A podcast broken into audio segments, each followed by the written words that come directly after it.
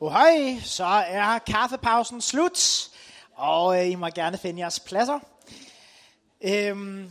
Jeg hedder Martin, og det er så mig, der skal tale i dag. Kære. Og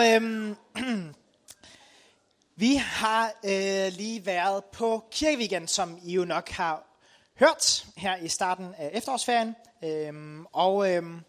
Det har jo været rigtig dejligt, og temaet på den her kirkeweekend, det var We are family. Og det er faktisk fordi, at vi som kirke rigtig gerne vil være familie for hinanden.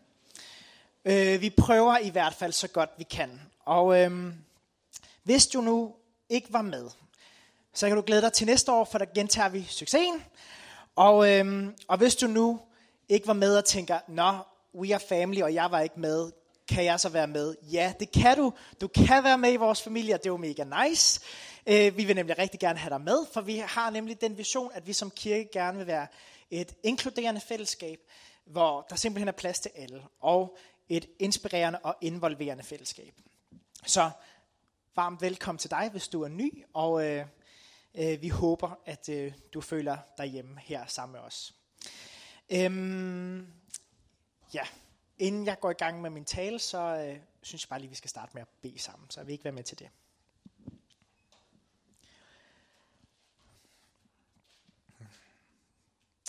Kære Gud, tak fordi, at vi kan være sammen her i aften, og tak fordi, at vi kan samles om dig. Og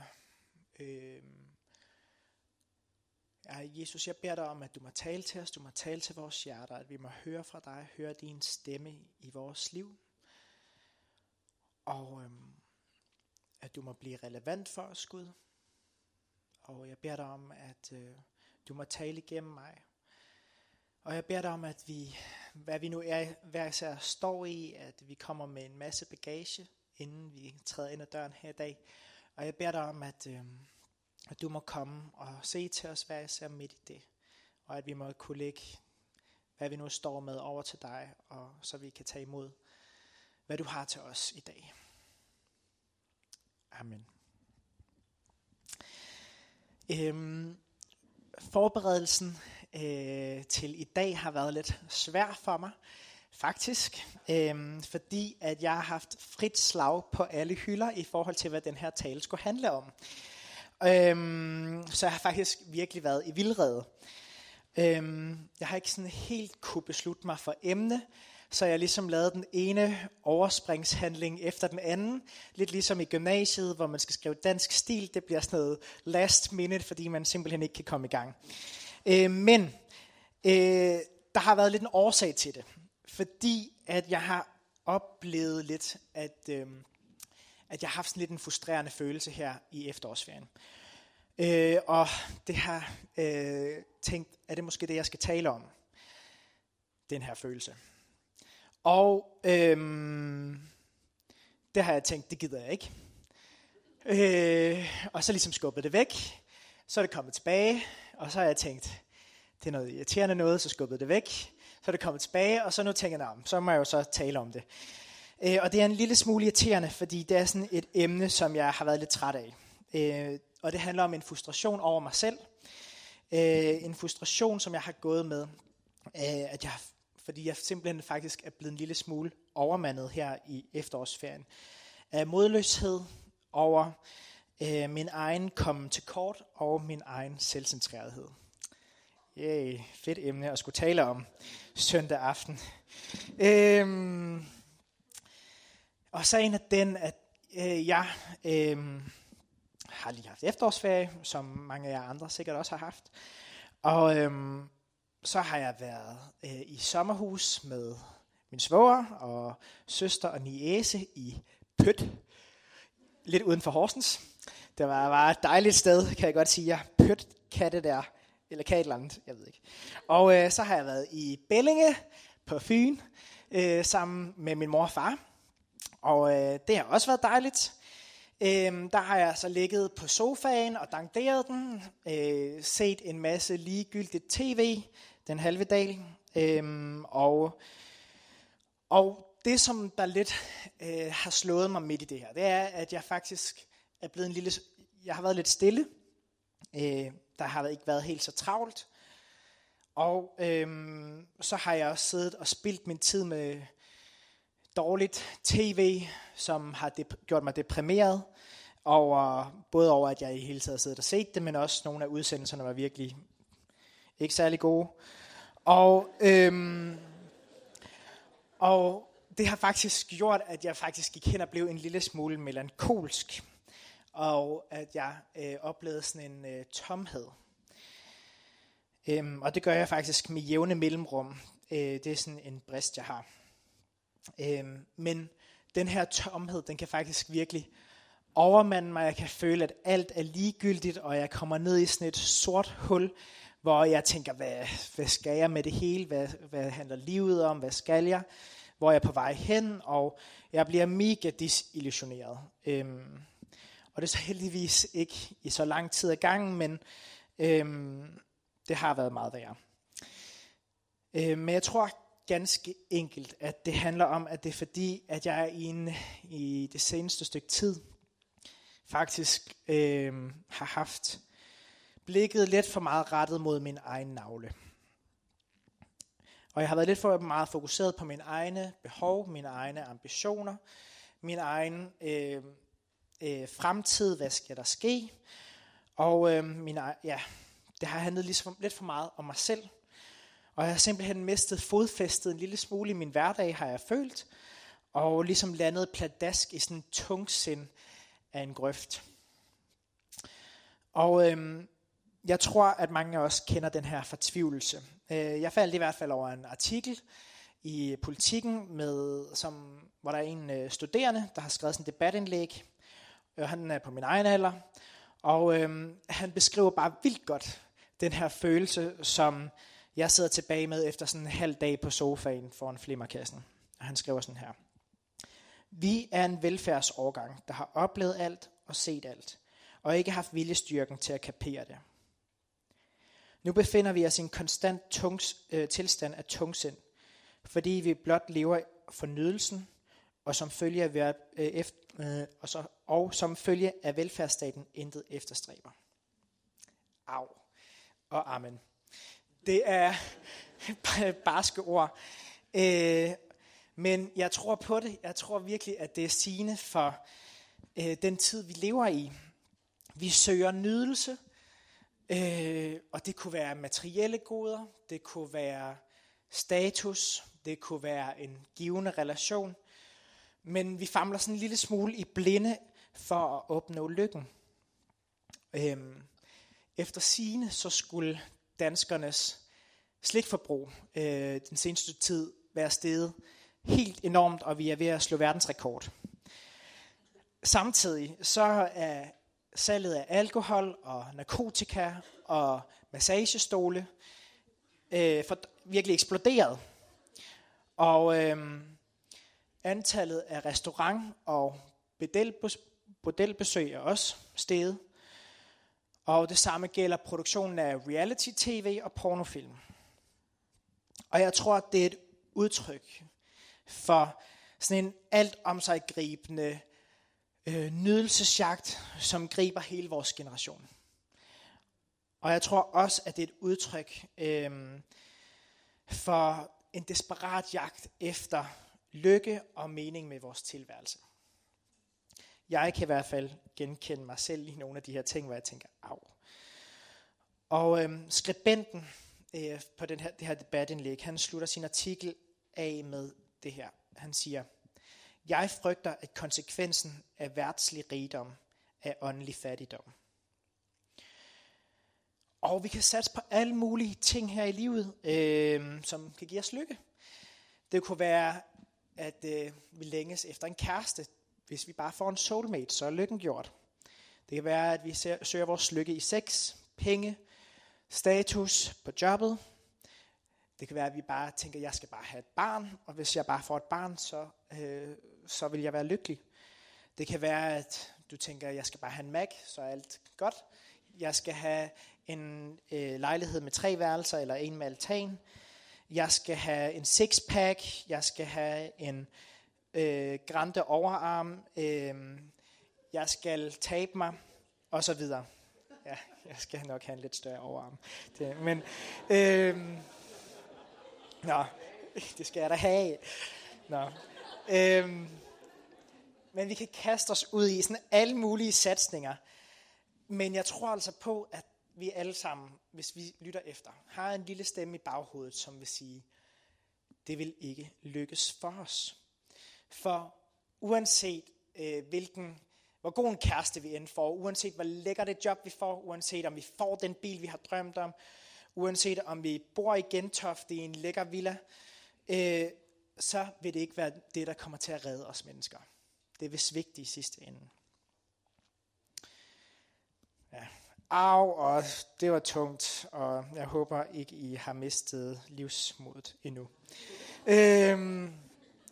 Men i en verden, som ligesom kan være præget af meningsløshed og tomhed og skuffelser, så er det bare så enormt befriende, enormt lettende at kunne åbne Bibelen og lade Jesu ord tale til os. Fordi han kan bare ramme ind lige i vores hjerte, lige sådan som vi fungerer, og han taler til vores følelser. Og jeg tror, at hvis vi bare forstod en brøkdel af hans visdom og hans sandhed, og kunne få det ind under huden i vores liv, så ville det give os så meget glæde og fred, og det vil være så livgivende for os på så mange forskellige niveauer. Og det han har til os, det er meget mere end bare gode råd og lommefilosofi om, hvordan vi lever et nogenlunde liv. Det han vil sige til os, det han siger, det lykkelige liv, det er, hvis vi søger ham, hvis vi søger Guds rige. Og han siger sådan her i Lukas evangeliet.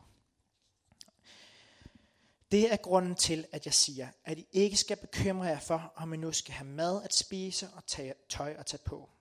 Livet er jo mere end maden og tøjet. Se på ravnene. De hverken sår eller høster.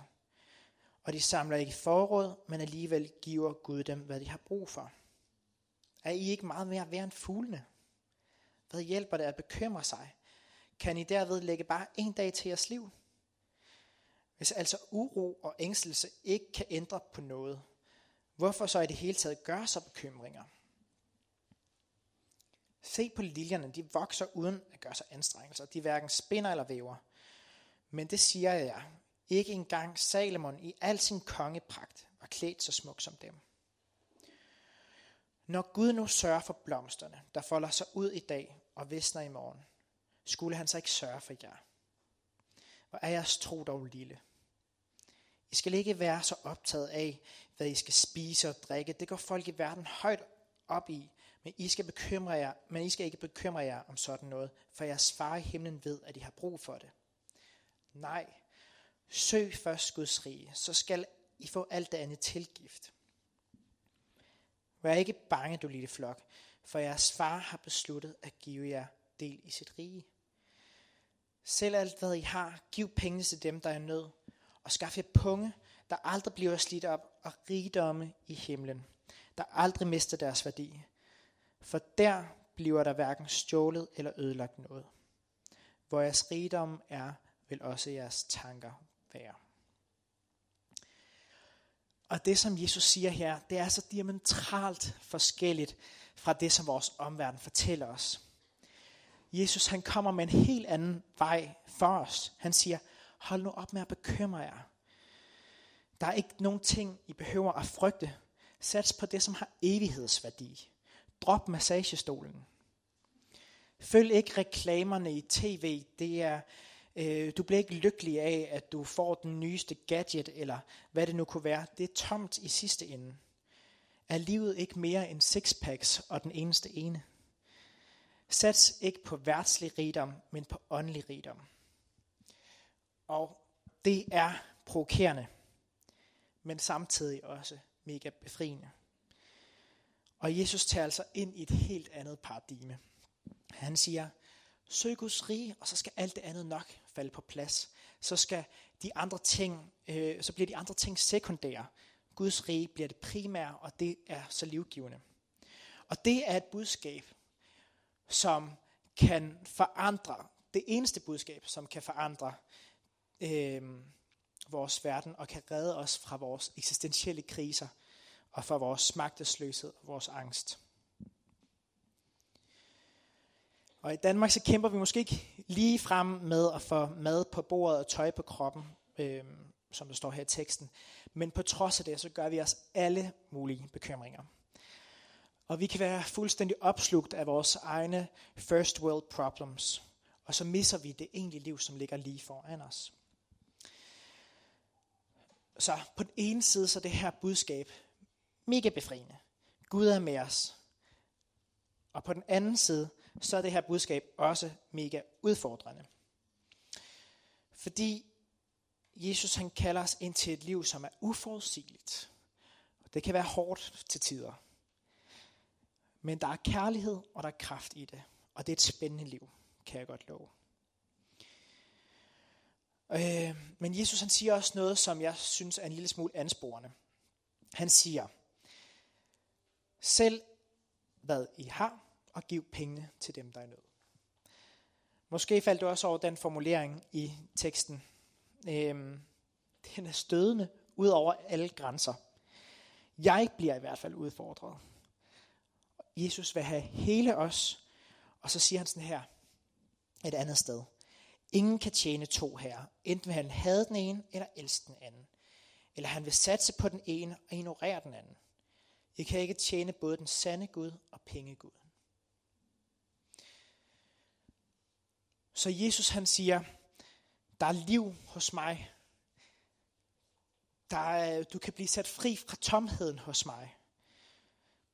Hvis du overgiver dig helt til ham. Men han vil ikke bare have 25% af det, eller 50%, eller 75%. Han vil have 100%, og det er udfordrende. For jeg ved ikke, om I hvor lang tid I har været her i kirken, men hvis I har været her noget tid, så vil I måske have bemærket, at der er sådan en teolog, vi ynder at citere. Han hedder Dietrich Bonhoeffer. Og jeg tænkte, jeg blev ligesom nødt til at undersøge, hvem er ham her Dietrich. Og så gik jeg hen i Bethesdas boghandel, og så købte jeg en bog, der hedder Efterfølgelse. Og den vil jeg bare virkelig anbefale. Jeg synes, den var virkelig god. Men jeg vil ikke anbefale, at man læser den lige før sengetid. Fordi jeg kunne flere gange ikke falde i søvn bagefter. Der var simpelthen for meget, der kørte rundt i hovedet. Og det var også rigtig ynkeligt, fordi at jeg græd mig selv i søvn op til flere gange. Ikke fordi det var trist, men fordi at Jesu kald til efterfølgelse er så mega radikalt. Og det gjorde ondt. Og særligt, der var sådan en historie, som Dietrich, en historie i Bibelen, som Dietrich Bonhoeffer ligesom hiver frem, som handler om, at der er en rig mand, der kommer hen til Jesus og spørger ham, hvad skal der til for, at jeg kan komme ind i Guds rige? Hvortil Jesus han svarer, sælg alt hvad du har, giv det til de fattige, og kom så og følg mig. Det er enormt radikalt. Og det endte faktisk med, at jeg en nat ikke kunne sove. Og jeg blev simpelthen nødt til at lægge mig ned på gulvet derhjemme med snørten ned i gulvbrædderne og sige, Gud, jeg overgiver mig til dig. Og selvom jeg har været troende i mange år, så oplevede jeg, hvordan Gud han arbejdede i mig og spurgte mig, må jeg være din? Martin, du er min, og jeg elsker dig, men må jeg være din? Er du villig til at overgive alt til mig? Og det sagen er den faktisk, at Gud han har allerede overgivet sig til mig. Jesus valgte nemlig at gå all in på os mennesker, så vi kunne lære Guds sande natur at kende ved at han blev menneske. Og oven i det, så valgte han ikke bare at komme til os, men han valgte også at dø og blive henrettet, selvom han var uskyldig, for at vi kunne have fællesskab og fred med Gud. Så nu kommer vi ikke længere til kort i Guds øjne, og vi er ikke længere fremmede for Guds arme, men vi kan kalde os hans sønner og døtre. Er det ikke vildt? Vi har fred med Gud, og vi behøver ikke at bekymre os, for Gud han er med os. Så hvis vi virkelig vil være frie fra vores tomhed, så har vi brug for, at den her fortælling griber os, og vi ser os selv i det lys, at ser os selv i den store historie, i Guds store historie.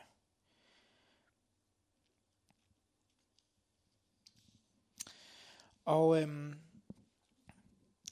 den her efterfølgelse, som når vi så træder ind i Guds store historie, den er jo så svær. Og jeg har efterfølgende måttet finde ud af, hvordan ser den her anden omvendelse ud for mig. Hvordan skal den se ud i mit liv, og det er jeg stadig i proces med. Men det jeg har oplevet siden februar måned, hvor jeg lå på gulvet, det er, at jeg har begyndt at give slip på nogle af mine mange forbehold. Nogle af mine mange krav og mange af mine egne ambitioner. Og det har faktisk virkelig været livgivende og forfriskende og nyt for mig. Der er et helt andet liv. Og jeg har oplevet, at jeg i højere grad er blevet sat fri til at være en del af hans plan. Og mit fokus er mindre og mindre på mig selv og mine egne behov, og i højere grad på min næstes behov. For der sker nemlig noget helt fantastisk, når vores blik bliver vendt væk fra vores egen navle, op til Gud og til vores næste. Så bliver vi forvandlet. Og ja, jeg falder stadigvæk i, og jeg ser stadigvæk ind i min egen navle. Men jeg er bare stadigvæk i proces. Og vores eksistentielle angst og tomhed kan vi altså for alvor blive sat fri for. Når vores liv ikke bare handler om at skaffe nydelse og selv opleve lykke, men at vi i stedet for træder ind i Guds lys og lader os forvandle. Så bliver livet bare meget større end vores egen lille historie. Og meningen med livet bliver, at jeg er genstand for Guds kærlighed, men også at jeg får lov til at bringe Guds kærlighed, hvor end jeg går. Og se, det er en større plan, som bestemt ikke er meningsløs og tom.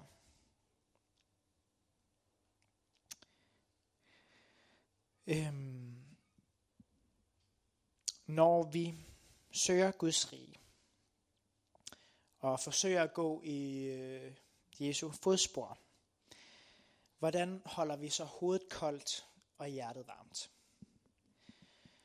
Hvordan undgår vi, at tomheden, magtesløsheden og ligegyldigheden melder sig på banen? Store katastrofer og nødsituationer kan nemt blive ligegyldige for os, selvom de på en eller anden måde griber dybt ind i en anden menneskes tilværelse og gør deres liv uudholdeligt. Og det, som medierne bringer os nær, det glemmer vi. Og meget af det får vi aldrig noget at vide om. Og det, som får hyppigt omtale, det er de store tragedier. Vi kan blive immune over for alle de rædsler, vi ser og hører. Og vi forklarer det ofte med, at vi kan ikke løse problemerne, hverken som enkelt lille land, men endnu mindre som individer. Men det er her, at kærligheden må sejre. Kærligheden finder veje, ligegyldigheden finder undskyldninger. Kærligheden finder veje, ligegyldigheden finder undskyldninger. Og nu vil jeg bare lige slå et lille dingslag for Mission Julegave, fordi det er et sted, hvor vi virkelig kan få lov til at vise kærlighed til vores næste. Det er et sted, hvor vi kan få lov til at... Det kan godt være, at det er bare en dråbe i vandet, men som den lækre sang siger, en dråbe i vandet giver ringe i vandet, ikke? Og så vil jeg også bare lige pege på, at vi den 8. november, efter Café Vineyard, så er vi nogen, der samler ind til Dansk Flygtningehjælp bagefter. Vi gjorde det her for 2 uger siden, samlede ind for Dansk Røde Kors. Vi var nogen af 20, der gjorde det, og vi samlede 11.000 ind, hvilket jeg synes var rigtig godt. Men jeg tror, vi kan samle endnu mere ind, og jeg tror, mange af flere af os kan være med. Så hvis du synes, det kunne være spændende, så kom og prik mig på skulderen. Men her i kirken, så synger vi altså ofte sådan en sang, som har en linje, som er en sang, eller en linje, som virkelig er en favoritlinje. Den er, break my heart for what breaks yours. En bøn til Gud om, at vores hjerte må blive brudt. Og jeg tror, det er en bøn, vi bliver nødt til at synge igen og igen. I Det Gamle Testamente, så taler Gud på et tidspunkt til israelitterne, og igennem en profet, som hedder Joel, hvor han siger sådan her, sønderriv jeres hjerte, og ikke jeres klæder. Og sønderrivningen af vores hjerter, det skal ske i stedet for, at vi flår tøjet i stykker, som ellers er sådan en gammelt jødisk tegn på håbløshed og fortvivlelse. Så vi skal med andre ord gå lidt voldsomt til vores indre, og se efter, at vi ikke bliver forhærdet, at vi ikke bliver ufølsomme. Og sørge for, at nogen kan tale til vores hjerte og tale til vores samvittighed. En af vores ledende præster, Helle, hun sagde for et par uger siden til mig, at barmhjertighed, det skal helst krasse i vores hjerter. Og det er sådan en sætning, der har brændt sig fast i mig, og gået og sådan tænkt lidt over siden. For jeg tror, at magtesløsheden alt for hurtigt får det bedste af os. Hvad forskel kan jeg egentlig gøre? Hvor er jeg på vej hen? Og så videre. Vores hjerte har godt af, at det nogle gange krasser lidt. Så vi skal på en eller anden måde lade vores hjerte blive svagt. I den betydning, at det er modtageligt, og det dermed er barmhjertigt. For at det både selv kan blive fyldt med ny kraft, men også for at det har overskud til at elske vores næste og gøre godt. Og det at have et barmhjertigt hjerte betyder ikke at have et svagt hjerte. Barmhjertighed er ikke blødsydenhed, men det er i stedet for et udtryk for en realitetssans og en vilje til at modstå det onde og hjælpe der, hvor der er behov. Den, der vil være barmhjertig, har brug for et hjerte, der er stærkt og fast, som er lukket for det onde, men åben over for Gud.